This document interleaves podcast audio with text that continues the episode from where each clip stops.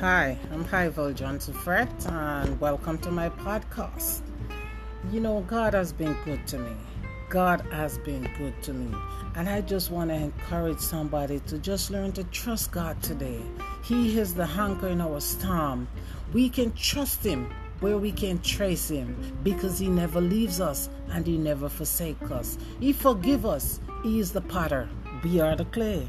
So when we got messed up, God will mold us over and over and over again. He will not throw the clay away.